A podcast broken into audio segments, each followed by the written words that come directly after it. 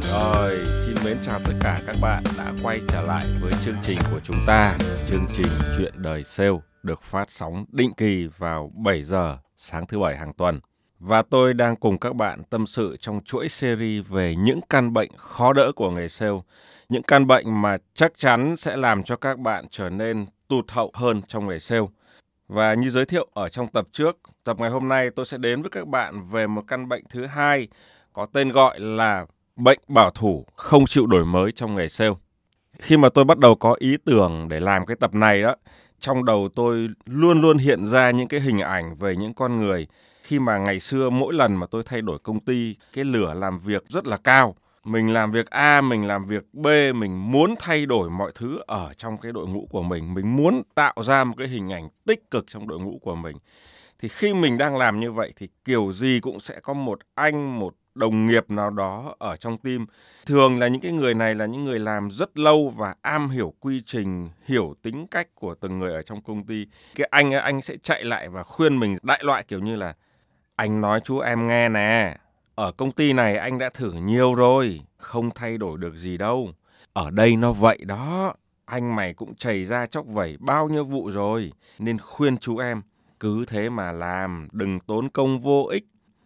Gần như ở công ty nào cũng sẽ có một người chạy lại khuyên tôi như vậy. Thì cái câu chuyện này có quen với các bạn không ạ? Nếu như mà nó có quen thì các bạn phải hết sức để ý những nhân vật như thế này vì đó có thể là người bảo thủ không chịu đổi mới một cách điển hình của công ty. Cũng giống như mọi căn bệnh khác, bệnh không chịu đổi mới và bảo thủ có những cái lớp vỏ bọc, nó có lớp màng che khiến cho chúng ta rất dễ nhầm với những cái điều khác. Đó là những tấm màn che đại loại. Ở đây nó vậy đó, không thay đổi được đâu. Hoặc là mọi thứ đang ổn mà, có làm sao đâu trời ơi là trời. Hoặc là cái này nghe thì hay đấy nhưng mà nó mới quá, thôi ai đó làm trước đi, tôi không làm đâu. Những người bảo thủ thì thường hay nói những cái câu như vậy, núp dưới cái vỏ bọc. Tôi là người thực tế, tôi là người làm lâu năm ở công ty nên tôi am hiểu mọi thứ ở đây. Đó thực ra là những người theo chủ nghĩa an toàn, an toàn quá mức dẫn đến là bảo thủ và không chịu đổi mới. Đấy, thưa các bạn, tại sao người ta lại bảo thủ và không chịu đổi mới thưa các bạn? Thế thì để trả lời câu hỏi này thì tôi nhớ đến một cái câu chuyện ngụ ngôn ở trong cuốn sách có tên là Ngày xưa có một con bò. Và tôi xin được trích dẫn câu chuyện ngụ ngôn này dành cho những ai chưa đọc cuốn sách Ngày xưa có một con bò. Thì cái câu chuyện đó như sau. Trong cái vùng này thì có một người học trò.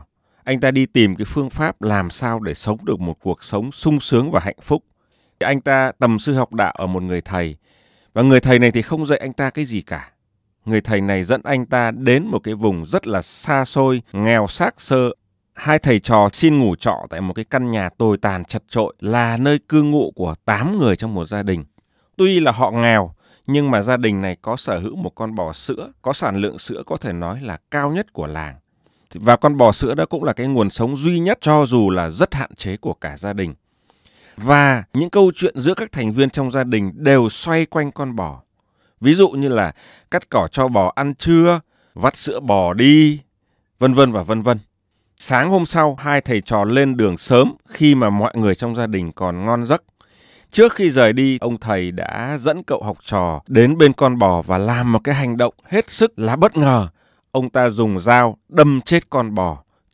Trong suốt một năm sau đó thì người học trò này luôn luôn mang một cái suy nghĩ rằng không biết cái gia đình đó bây giờ ra sao và tại sao ông thầy của mình, ông thầy mà anh ấy đang kỳ vọng là sẽ giúp anh ấy tìm ra được phương pháp sống một cuộc sống sung sướng và hạnh phúc thì ông thầy đó lại làm một cái hành động hết sức tàn nhẫn là dùng dao đâm chết con bò, cắt đứt cái nguồn sống của cả một gia đình 8 người như vậy. Đúng lúc mà anh ta đang suy nghĩ như vậy, đang đặt nhiều câu hỏi như vậy thì ông thầy ông mới rủ anh ta là hãy về thăm lại gia đình ngày xưa. Khi mà hai thầy trò quay trở lại thì mới nhận ra rằng là không còn cái căn nhà vách nát ngày xưa nữa mà thay vào đó nó là một căn nhà rất là nguy nga tráng lệ. Tiếp hai thầy trò này thì vẫn là cái người chủ nhà cũ. Người chủ nhà không biết chính ông thầy này đã là người giết chết con bò năm xưa.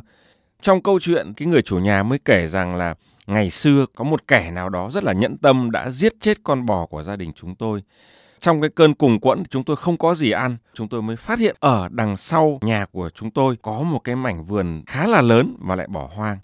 Gia đình tôi đã trồng bắp ở đó, tức là trồng ngô ở đó. Khi mà cây cây ngô nó lớn lên và cho thu hoạch gia đình này ăn không hết. À và bắt đầu gia đình này đem bán ở chợ lấy được một cái số tiền nhỏ rồi thấy rằng là cái công việc này cũng có tương lai đầu ra, cho nên họ tiếp tục khai hoang những khu vườn khác. Dẫn đến là năng suất thu hoạch của gia đình này tăng vượt trội và người ta lại tiếp tục đem ra chợ bán. Cứ tiếp tục như vậy thì người ta đã tích tụ được một cái số tiền vô cùng lớn. Và gia đình đó họ đã quyết định là đập bỏ căn nhà tồi tàn cũ và thay vào đó họ xây được một cái căn nhà rất là lớn như hiện nay. Và ngày xưa nếu như không có một cái kẻ nào đã giết chết con bò đó thì chắc chắn cái công việc và cái cuộc sống cũng như là cái mối bận tâm của họ vẫn chỉ xoay quanh con bò đó mà thôi. Nội dung cái câu chuyện ngày xưa có một con bò nó là như vậy thưa các bạn. Tôi rất thích cái câu chuyện ngụ ngôn này. Và các bạn hiểu rằng là những câu chuyện ngụ ngôn thì nó không nhất thiết nó phải có thật. Tuy nhiên đứng đằng sau cái câu chuyện này nó là một cái ý nghĩa về cuộc sống, ý nghĩa về kinh doanh nó vô cùng lớn. Chúng ta hiểu rằng là ở trong kinh doanh đó tìm ra cái con đường đi nó đã khó rồi nhưng mà từ bỏ con đường ấy nó còn khó hơn nhiều. Và thưa các bạn, không phải là những người thất bại mới bảo thủ đâu. Và ngay cả những người đã có một cái thành công ở mức độ nhất định rồi, người ta vẫn hoàn toàn có thể rất bảo thủ thưa các bạn. Chính cái sự bảo thủ này ngăn không cho người ta tiến lên cái đỉnh cao mà đáng ra họ phải được. Trong quá trình làm việc của tôi, tôi cũng đã từng tiếp xúc với rất nhiều doanh chủ. Họ có thể nói là thuộc những tầng lớp thành công trong xã hội, chứ không phải là không. Tuy nhiên bởi vì họ sợ mất những gì họ đã có, thành ra là họ không dám dấn thân vào một cuộc chơi lớn hơn và đem lại cho họ nhiều cơ hội hơn. Thành ra là cái doanh nghiệp của họ và cá nhân họ, gia đình họ nhiều năm dù sống trong một cái cuộc sống không tệ nhưng mà chính cái sự hài lòng đó đã ngăn cản họ tiến lên một cái nấc thang cao hơn trong cuộc đời của họ. Tôi cho rằng đó là những cái lý do tại sao mà người ta dễ mắc những cái căn bệnh về bảo thủ và không chịu đổi mới. Khi người ta tìm ra một con đường, người ta nghĩ rằng đó là chân lý và người ta thấy rằng là cái quá trình để tìm ra cái con đường đó trong kinh doanh nó rất là khó và rất là gian nan, cho nên người ta không muốn lặp lại đi lại một cái con đường như vậy nữa. Người ta hài lòng, người ta cảm thấy an toàn với cái con đường hiện tại của họ. Cái tính cách bảo thủ không chịu đổi mới nó cũng có thể được hình thành từ một cái nguyên nhân khác nó không phải là nguyên nhân của những người thành công, mà có thể là của những người đã thất bại quá nhiều lần. Họ đã thất bại trong quá khứ. Có thể là cái anh bạn ở trong công ty đó, anh có thể đã nói đúng rằng là anh ấy đã thử thay đổi rất nhiều điều ở công ty này, nhưng rồi anh ta thất bại. Và thành ra là anh ấy khuyên những người mới đến, ở đây nó vậy đó, không thay đổi được đâu. Có điều là những người mới như chúng ta chúng ta hoàn toàn không thể biết được 100% chính xác cái nguyên nhân thất bại thực tế nó nằm ở đâu. Có thể nó là do cái cơ chế của công ty đó thật, nhưng cũng có thể là do cái năng lực của anh ta. Những cái điều anh ta làm nó trở thành cái thói quen rồi mà anh ta không chịu đổi mới chăng? Tôi kể với các bạn một câu chuyện của tôi là ừ, tôi đã từng được các anh đi trước khuyên rằng là đừng mất công xin giá đặc biệt cho khách hàng ở đây. Sếp chắc chắn sẽ không duyệt đâu, ở đây sếp kỳ bo lắm, ở đây nó vậy đó. Tôi nghe như vậy nhưng một lần tôi vẫn quyết định xin giá đặc biệt cho nhà phân phối của tôi. Cái điều đặc biệt ở đây là tôi đã làm khác đi một chút so với những cái cách mà người cũ người ta đã làm. Khi tôi đưa ra cái bản đề xuất thì tôi phân tích kỹ cho sếp thấy rằng là bây giờ chúng ta có hai trường hợp. Nếu như chúng ta không có offer giá đặc biệt cho nhà phân phối, thì sản lượng bán hàng của chúng ta sẽ là A nhỏ. Lợi nhuận đơn vị tính trên một sản phẩm nó sẽ là B lớn. Tổng lợi nhuận của chúng ta sẽ là A nhỏ nhân với B lớn. Đó là trường hợp thứ nhất, không offer giá đặc biệt cho khách hàng. Trường hợp thứ hai là nếu chúng ta offer một cái giá đặc biệt cho khách hàng thì sản lượng bán hàng lúc này nó không còn là A nhỏ nữa mà nó là A lớn và A lớn này nó lớn hơn cái mức A nhỏ thông thường. Thì khi chúng ta có cái giá đặc biệt như vậy thì cái lợi nhuận tính trên một đơn vị sản phẩm nó sẽ giảm đi. Trước nó là B lớn, bây giờ nó là B nhỏ và nếu như chúng ta làm cái vụ này, tổng lợi nhuận lúc này nó sẽ là A lớn nhân B nhỏ. Trường hợp 1 không offer giá đặc biệt, lợi nhuận là A nhỏ nhân B lớn. Còn offer giá đặc biệt, lợi nhuận nó sẽ là A lớn nhân B nhỏ.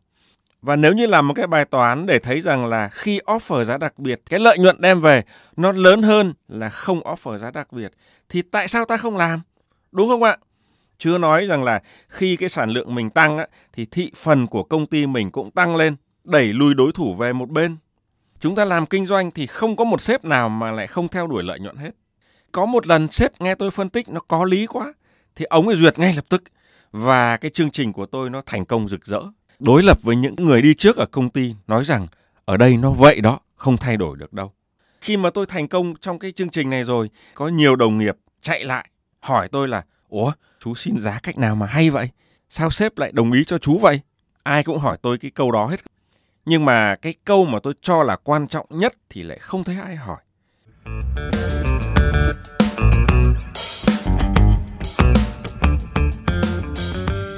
Đúng ra thì người ta nên hỏi cái câu là Tại sao chú không ngồi yên? Tại sao chú không nghe người ta nói là ở đây nó vậy đó? Vâng, thưa các bạn, đây mới chính là cái câu người ta cần hỏi tôi.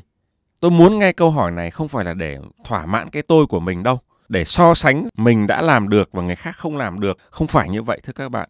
Khi mà trả lời được cái câu hỏi này, đó mới chính là cái cánh cửa để thay đổi cốt lõi cái vấn đề của người ta. Cái vấn đề của người ta không phải là làm thế nào để ông sếp ông duyệt giá. Cái vấn đề nó lớn hơn nhiều. Cái động lực gì đứng đằng sau cái chuyện đó. Không ai hỏi tôi cái câu hỏi đó hết. Và nhân đây thì bao nhiêu năm rồi dồn nén thì bây giờ tôi tự hỏi và tôi tự trả lời cái câu đó luôn cho các bạn. Cái câu trả lời nó cũng chính là cái động lực đứng đằng sau. Động lực đó nó giúp tôi cởi bỏ cái lớp áo ngụy trang của việc bảo thủ và không chịu đổi mới của cá nhân mình.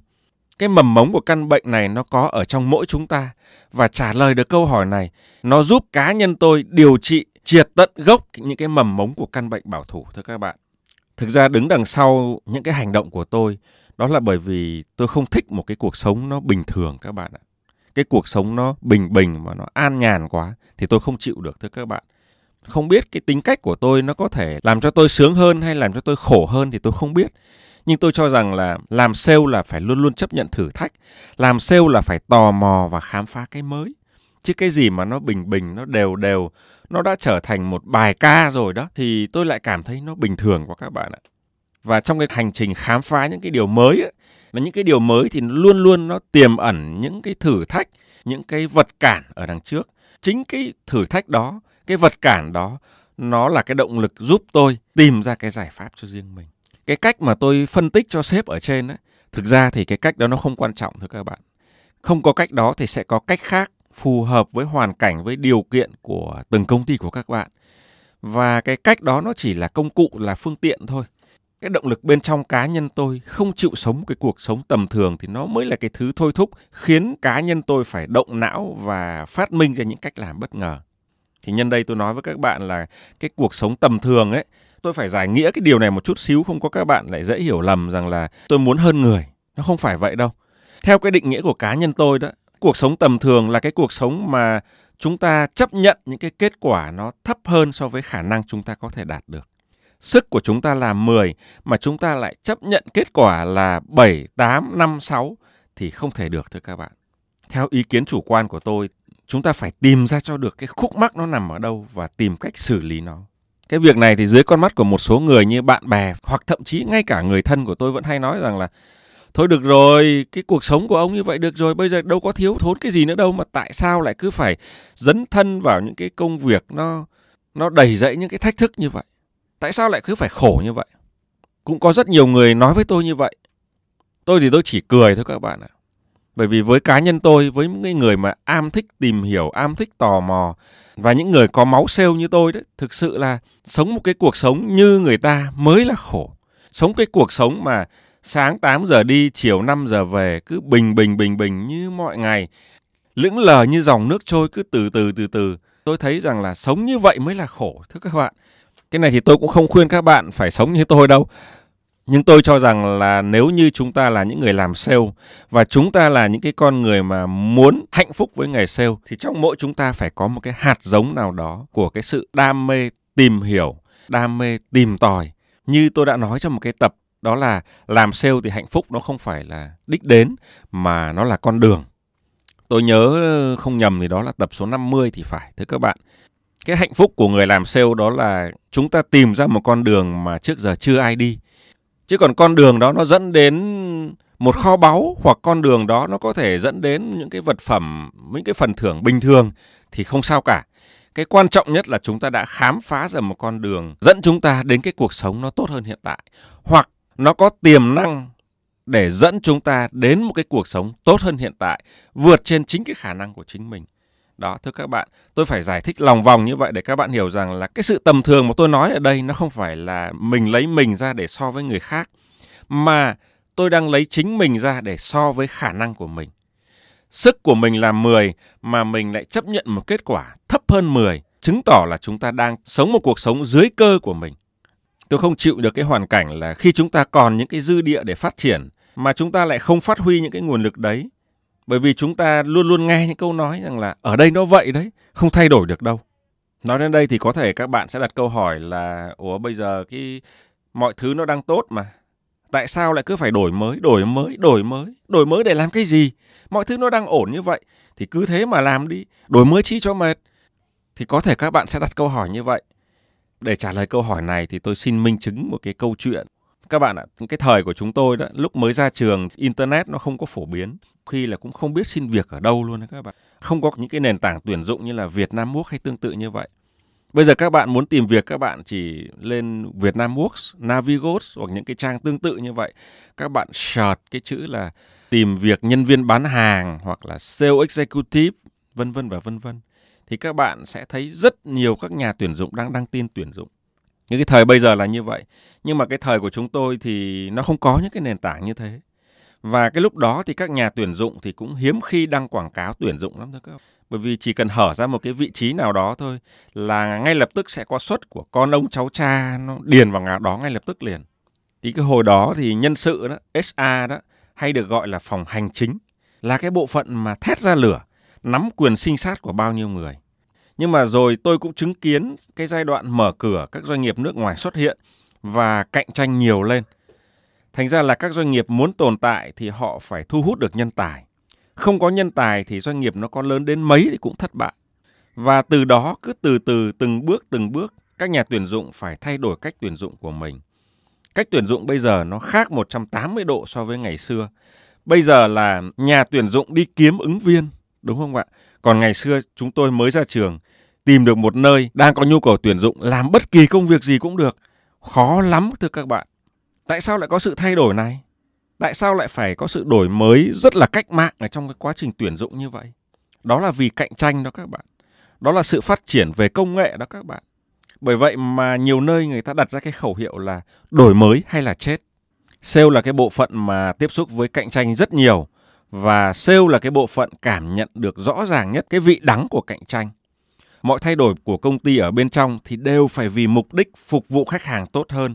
Mà với cái thời buổi cạnh tranh như hiện nay thì cái nhu cầu của khách hàng họ luôn luôn thay đổi. Họ có rất nhiều thứ để so sánh. Nên là công ty muốn nắm bắt được cái nhu cầu của khách hàng thì phải thông qua bộ phận sale. Sale là cầu nối đưa ra đề bài để công ty phải thay đổi. Cầu nối đó nó tốt, công ty cũng chưa chắc đã tốt đâu. Trong cái chuyện đổi mới nó có hàm ý một cái sự rủi ro. Và nếu như không cẩn thận đổi mới một cách máy móc đó thì hoàn toàn cái sự đổi mới theo kiểu đó nó có thể dẫn công ty đến cái nguy cơ phá sản. Nhưng mà chắc chắn không đổi mới thì sẽ chết, một cái chết từ từ và được báo trước. Đó, thành ra sale là cái cầu nối hết sức quan trọng như vậy. Đúng ra là sale phải là cái tác nhân của đổi mới, là cái yếu tố mạnh nhất để đẩy lùi cái sự bảo thủ và trì trệ. Đúng không các bạn? Đóng một cái vai trò quan trọng như vậy cho nên là nếu như mà chúng ta không nhận thức được rõ cái điều này thì coi như là không khác gì chúng ta đang bệnh, đang ốm nữa thưa các bạn. Và công ty nó sẽ có cái vấn đề ngay lập tức.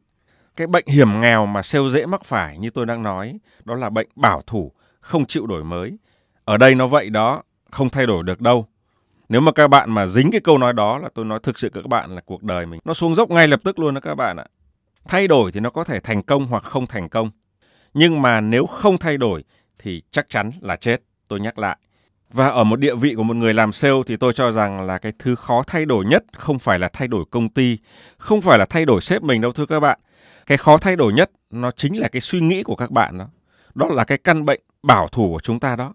Cẩn thận nha các bạn, nhất là với những con người hay nói với chúng ta rằng ở đây nó vậy đó, không thay đổi được đâu. cẩn thận rằng chúng ta đang chăm bẵm con bò sữa của mình. Và giống như câu chuyện ngụ ngôn, ngày xưa có một con bò tôi đã kể, chính con bò sữa đó nó vừa là nguồn sống nhưng đồng thời và nó cũng chính là cái yếu tố dìm bạn xuống bắt bạn phải sống một cuộc sống tầm thường hơn mức khả năng mà bạn đang có. Cẩn thận nhé các bạn, ranh giới giữa hai điều này rất mong manh, hết sức cẩn thận nhé các bạn. Còn bây giờ, xin chào và hẹn gặp lại các bạn sáng thứ bảy tuần sau với chủ đề Bệnh nổ trong nghề sale. Xin chào và hẹn gặp lại các bạn.